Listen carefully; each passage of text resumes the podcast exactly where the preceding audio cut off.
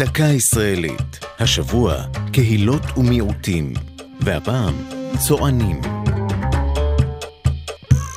לא רק היהודים נאלצו לגלות ממקום מושבם ולנדוד בעולם. גם הצוענים, בני קהילת הדום, כפי שהם מעדיפים להיקרא בארץ, גלו ונפוצו מאסיה עד אירופה, והגיעו גם לכאן, לארץ ישראל. מבקרים ועולי רגל תיעדו מפגשים עמם החל במאה ה-18 באזור עכו, בית לחם ושכם.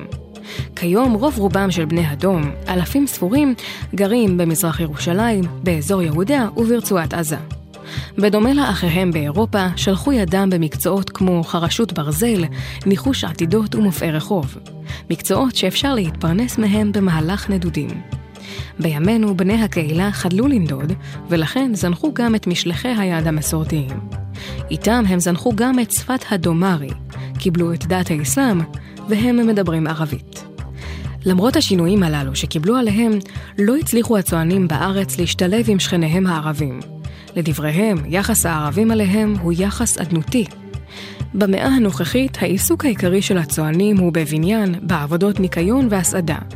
ועדיין, רבים מבני הדום בארץ מובטלים, או חיים חיי עוני. בניגוד לעם היהודי, הצוענים עדיין לא הגיעו אל המנוחה ואל הנחלה. זו הייתה דקה ישראלית על קהילות, מיעוטים וצוענים. כתב דניאל סלומון, ייעוץ דפנה שטראוס, מפיקה אור זועי סולומוני.